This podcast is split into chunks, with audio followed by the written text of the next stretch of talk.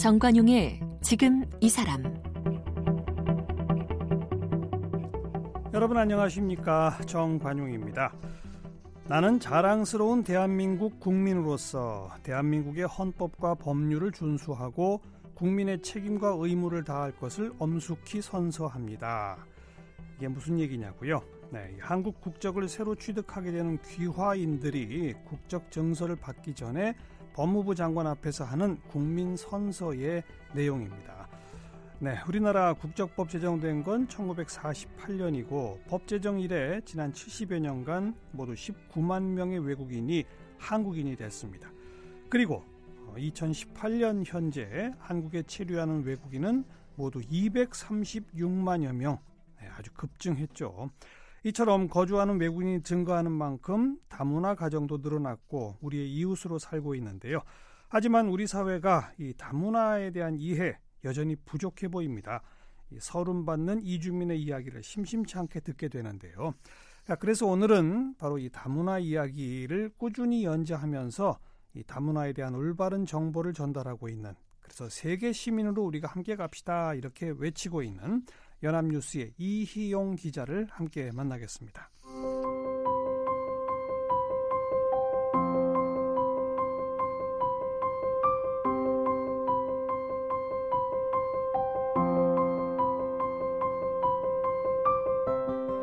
이희용 기자는 KBS와 세계일보를 거쳐 1995년 연합뉴스로 자리를 옮겨 대중문화와 미디어, 한민족 분야에서 기자로 활동하고 있습니다. 2008년에는 한국기자협회 수석 부회장을 맡으면서 재외 동포 언론인을 만나게 됐고 그때부터 우리나라 이민의 역사와 다문화에 대해서 관심을 갖게 됐습니다. 외교부 재외동포 정책 자문위원으로도 활동했던 이희용 기자는 2016년 취재 현장으로 돌아오면서 연합뉴스의 다문화를 주제로 한 칼럼 글로벌 시대를 연재하기 시작했고 지금까지 이어오고 있습니다.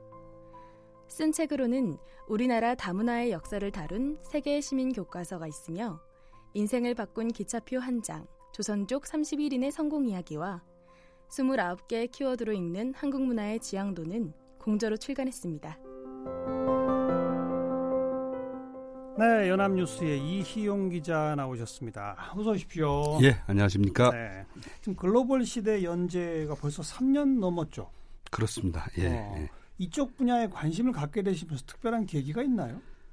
음, 2008년부터 제가 한국기자협회 수석 부회장을 2년 정도 했었는데요. 예, 예. 그때 한국기자협회 사업 중에 하나가 재외동포 언론인들을 초청해서 아. 어, 같이 이제 뭐 정책 논의도 하고 뭐 주요 언론사 방문도 하고 이런 프로그램이 있었습니다. 예, 예. 예. 그 일을 하면서 이제 어, 재외동포분들을 이렇게 만나면서 음. 우리나라 한민족의 디아스포라 역사에 대해서 좀 관심을 갖게 됐고요. 어.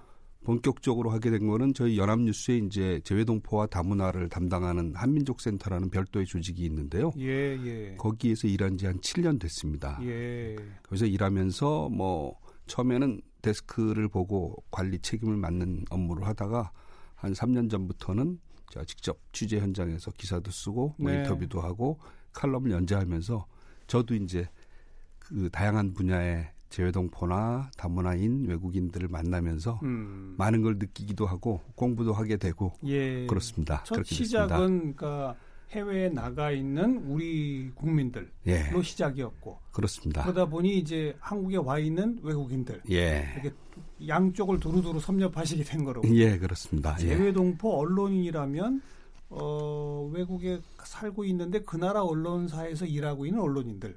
그렇죠. 우리 우리말 언론이죠. 우리말 한국어로. 아, 아 예. 한국 언론 예. 한인들을 대상으로 한, 인 대상 방송 신문 네. 뭐 예. 주간지 뭐 이런 그 거기에 종사하는 어. 언론인들이 국내 이제 지금도 해마다 이렇게 모이고 있는데요. 예, 예. 그분들을 만나면서 이제 각국 동포 이야기들도 접하게 되고 예, 그렇게 예. 됐습니다. 예. 예. 미국이나 일본 이런데 한 한인 대상으로 하는 방송 신문 뭐 금방 금방 떠오릅니다. 예, 예, 그렇습니다. 예. 중국이나 카자흐스탄 뭐 이런 데도 있나요? 그런 데도 있습니다. 있어요? 예, 중국에는 오. 뭐 동북 삼성에는 상당히 큰 규모로 있고요. 길림 신문이나 연변 TV나 있고요.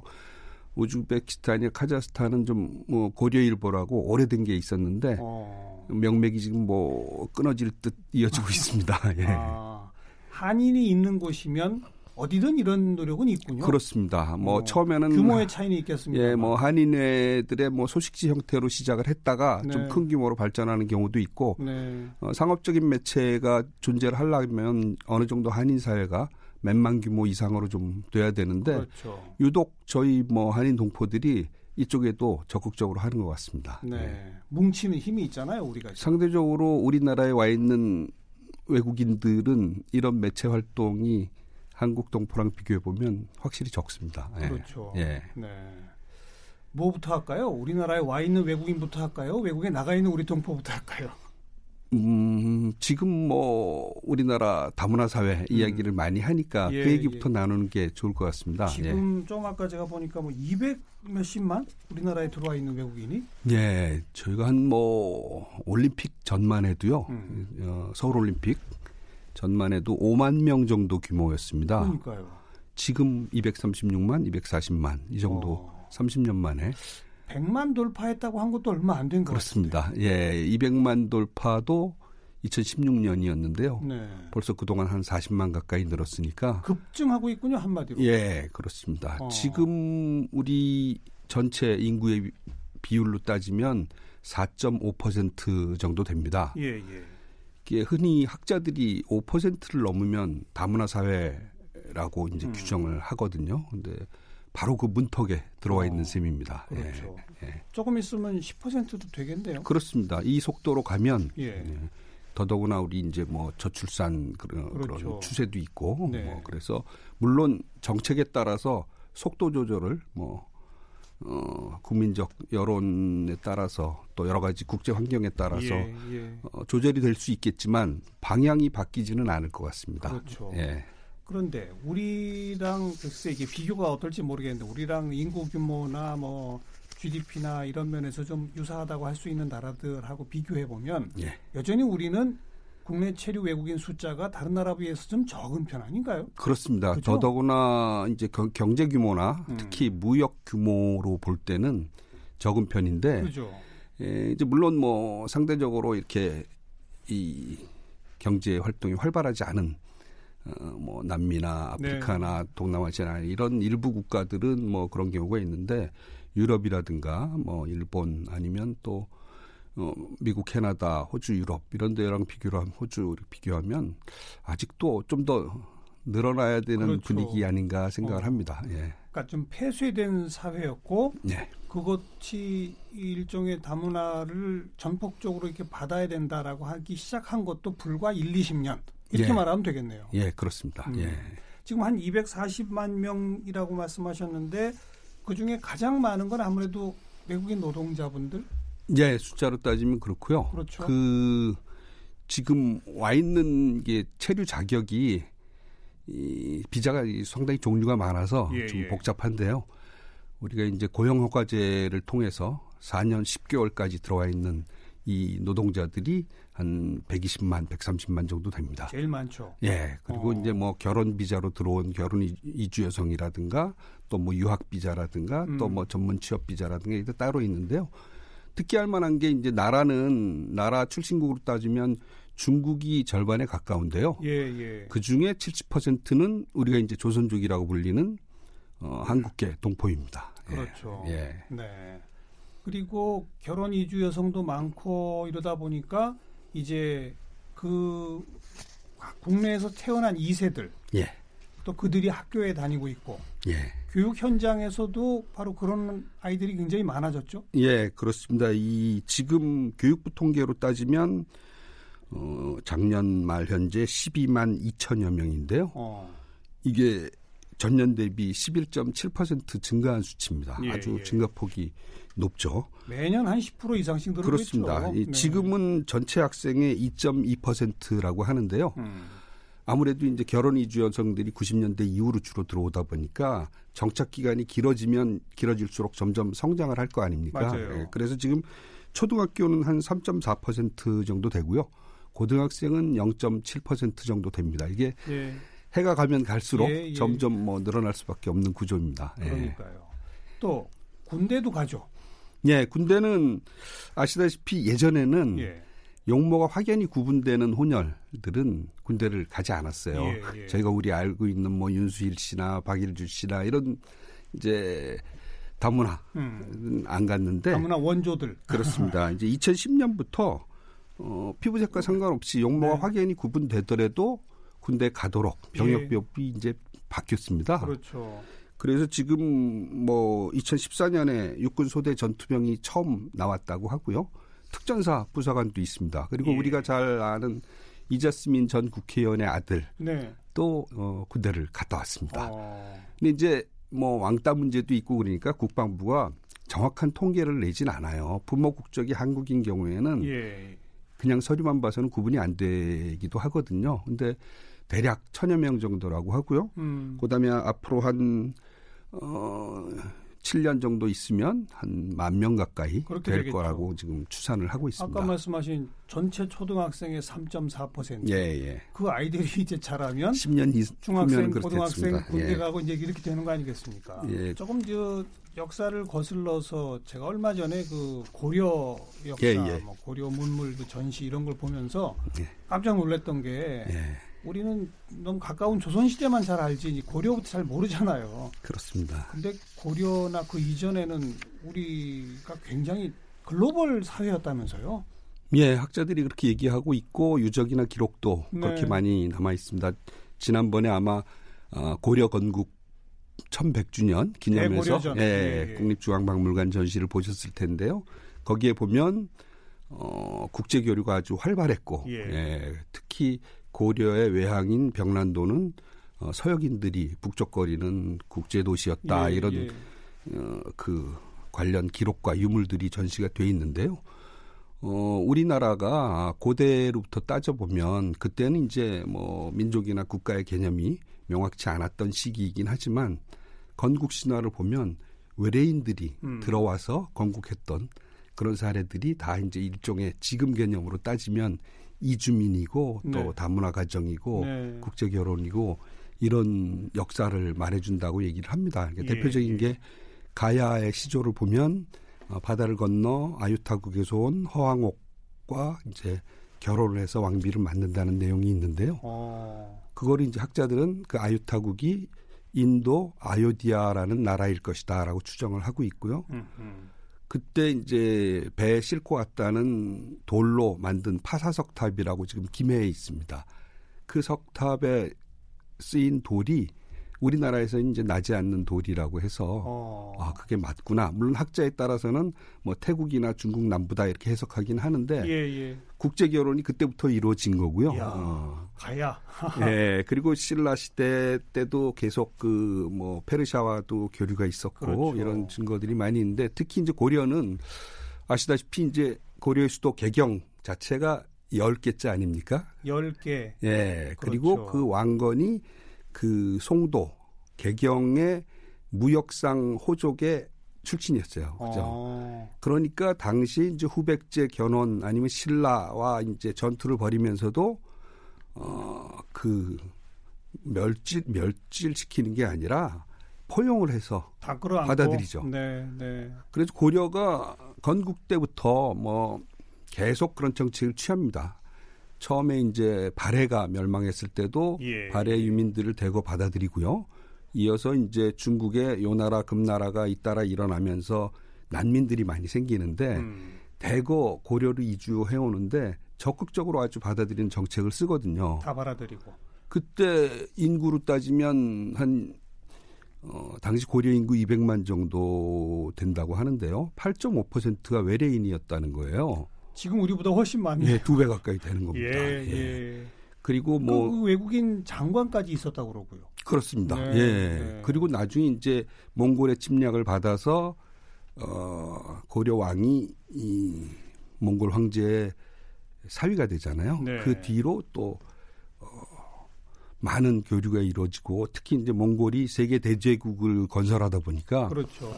뭐 사우디나 위구르나 우리가 네. 이제 흔히 서역이라고 불리는 그런 어, 새로운 우리가 이제 못 보던 인종들까지 알겠어요, 많이 들어오게 됩니다. 아니 그러다가 조선 와서부터 문이 닫힌 겁니까? 그렇습니다. 이제 왜, 조선은 조, 조선은 왜 그렇게 했죠? 어, 그것도 이제 뭐 국가 정책의 차이인 측면이 있는데요. 사실 역사적으로 볼때 교통수단이 발달하면 교류가 더 활발해져야 되는데 음. 당시 이제 설, 성리학을 신봉하는 나라로서 이제 국정 철학을 유지를 하다 보니까 네, 네. 중국 이외에는 좀 오랑캐라고 취급을 해서 아 그렇죠 국제 교류 중화 사상을 우리가 그렇습니다. 그냥, 그래서 예. 이제 외국과의 교류나 무역도 이제 대폭 줄어들게 되고요.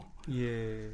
그다음에 이제 뭐 병자호란 임진왜란을 겪으면서도 일부 뭐 타이로 교류가 음. 이루어지긴 하지만 큰 기조가 바뀌지 않습니다. 그러다가 그렇죠. 이제 외세에 의해서 개항을 맞으면서 한꺼번에 뒤, 뒤바뀌게 되죠. 우리가 예. 왜 백이민족, 뭐 단일민족 이게 다 어찌 보면 조선에 만들어진 거죠. 그런 측면이 강합니다. 예. 어.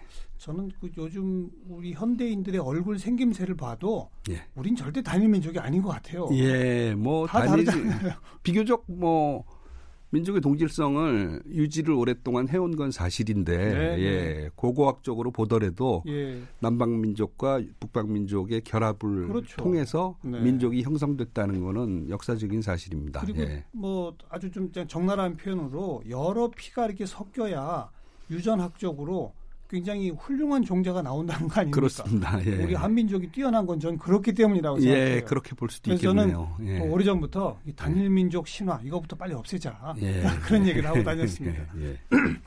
자, 아무튼 그그긴 역사까지를 간단히 봤는데 어쨌든 조선시대 이후로 꽉 닫혀 있었고 어, 해방된 이후로도 폐쇄적인 기조를 그대로 유지하다가 불과 한 1, 20년 사이에 예. 아주 빠르게 지금 다문화로 가고 있다. 예. 그러다 보니 너무 오랫동안 우리 속에 백이민족, 단일민족 또 폐쇄적인 어떤 기조 이런 게 이제 뿌리 내려서 좀 배타적이죠. 아직도. 그런 그래서 갈등이 일어나는 점들도 있습니다. 그렇죠. 우리가 또 교류를 하고 또 국제 결혼을 하고 혼혈이 생겨난다 하더라도요. 네. 이 상당히 이제 자의에 의한 게 아니라 타의에 의해서 과거엔 그랬어요. 예, 뭐 식민지 네. 그다음에 6.25 전쟁해서 이제 뭐 구, 외국 군인들 들어오고 뭐 이런 예. 과정에서 혼혈들이 생겨나고 이렇기 때문에 예.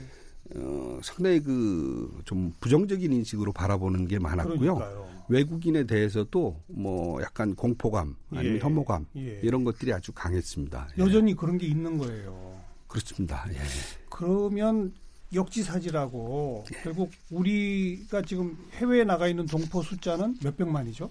지금 740만 정도로 추산을 하고 있습니다. 그 예. 740만에는 예. 저 중국 또 뭐 동북 삼성, 예, 예, 그렇습니다. 뭐 고려인 강제 이주됐던 그 그분들까지 그러니까 지금 포함한 거죠. 지금 이제 1800년대 후반부터 음. 따지는 거죠. 예, 그렇죠. 예. 근데 엄밀히 말하면 그 700 몇십만 중에서 예. 어 지금 코리안 드림을 쫓아 외국에서 우리나라로 오듯이 예. 뭐 아메리칸 드림 무슨 드림 뭐 등등을 통해서 외국으로 나간 사람들은 어느 정도라고 봐야 됩니까? 그거를 숫자적으로 따질 때는 한 3분의 1 정도가 700만의 3분의 1. 예, 아. 지금 국정만 갖고 따질 때는요. 한 35대 65 음. 정도로 음. 65 정도는 어 외국 국적을 아예 얻은 사람이고요. 그 동북 삼성 그분들은 다 중국 그렇죠. 국적이잖아요. 예, 그리고 고려인들도 마찬가지고요. 러시아 예, 국적, 예, 뭐 카자흐스탄 국적이고. 예, 그리고 뭐 일본 동포나 미국 동포나 이런 데는 뭐 이제 옮겨간 시기에 따라서 좀 차이가 다르죠. 있을 텐데, 네. 예, 그것도 이제 음, 3분의 1 정도는 동포라 하더라도 외국 국적, 음.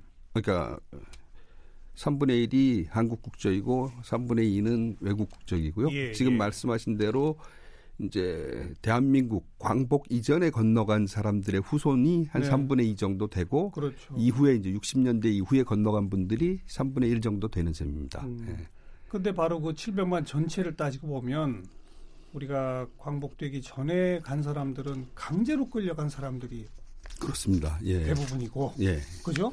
예. 그리고 광복 이후에 나가신 분들은 우리보다 잘 사는 나라에 가서 뭐 좀 돈좀 벌어보려고 기회를 찾아서 그런 거 음, 아닙니까? 그렇습니다. 다시 말하면 이 700만 전체가 좀 약간 슬픈 이주의 역사잖아요. 우리도 예, 예, 예.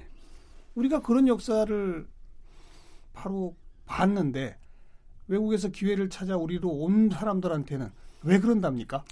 이게 단도직입적인 질문입니다. 누구나 좀 이중잣대를 지니고 있죠. 몇 년 전에 그 흥행한 영화 그 국제시장이라고 있었잖아요. 예, 예. 거기에 보면 젊을 때 뭐 서독으로 광부를 갔다가 또 베트남의 근로자로 갔다가 이 주인공이 나중에 노인이 된 상태에서 어떤 고등학생들이 길거리에서 동남아 출신 노동자들을 놀리는 걸 보고 음. 화를 내면서 막 꾸짖는 장면이 네. 나오거든요. 네. 바로 자기가 다 그걸 겪었기 때문에 그렇죠. 그렇죠. 그러니까 지금 우리나라의 노동자로 오셔 노동자로 온 외국인들이 다 뭐 한 세대 전에 우리 뭐 형님 누나 뭐 삼촌 다 이런 분들의 다른 모습인 거나 네. 마찬가지입니다. 네. 예. 네. 그래서 뭐 그렇기 때문에 뭐 차별을 안 해야 되는 그런 측면도 있지만 사실 지금은 세계가 다 하나가 됐기 때문에 음.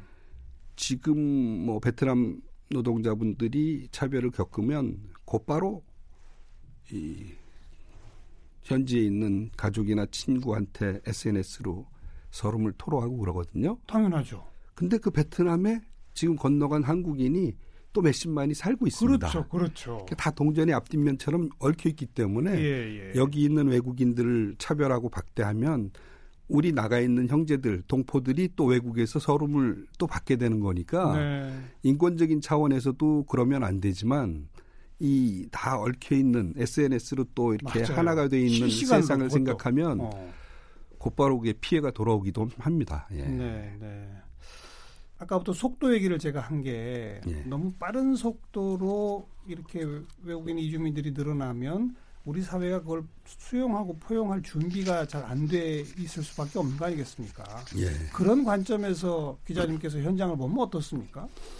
사실 그건 저도 그 이분들을 좀 가깝게 접촉하고 또 관련 책들을 읽고 하기 전에는 저도 이제 거부감이 많고 어. 또 솔직히 또 못 사는 나라에서 온 분들이나 이런 분들을 조금 낮춰보는 그런 네. 심리가 있었죠. 지금도 물론 남아 있을 거라고 그 생각을 하는데요. 네. 거부감까지는 몰라도 무관심이 더 대부분 아닙니까?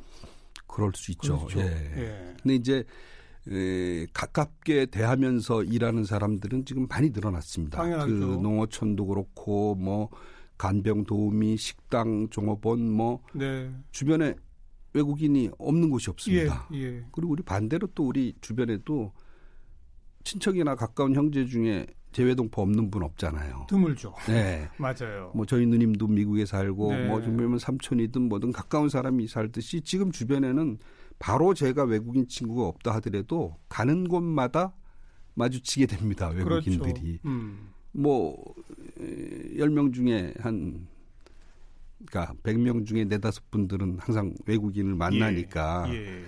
그게 뭐 어떤 제도나 정책이든 그 현상을 따라가기는 쉽지 않아요. 아무래도 이 여론이 모아진 다음에 또 정치적으로 또 네, 네. 해서 법과 제도를 만들고 하려면 그게 쉽지가 않은데 어, 인식도 마찬가지거든요. 인식은 더 늦죠, 보면. 어, 네. 그래서 이게 교육과 매스컴이 참 그래서 중요한데 네.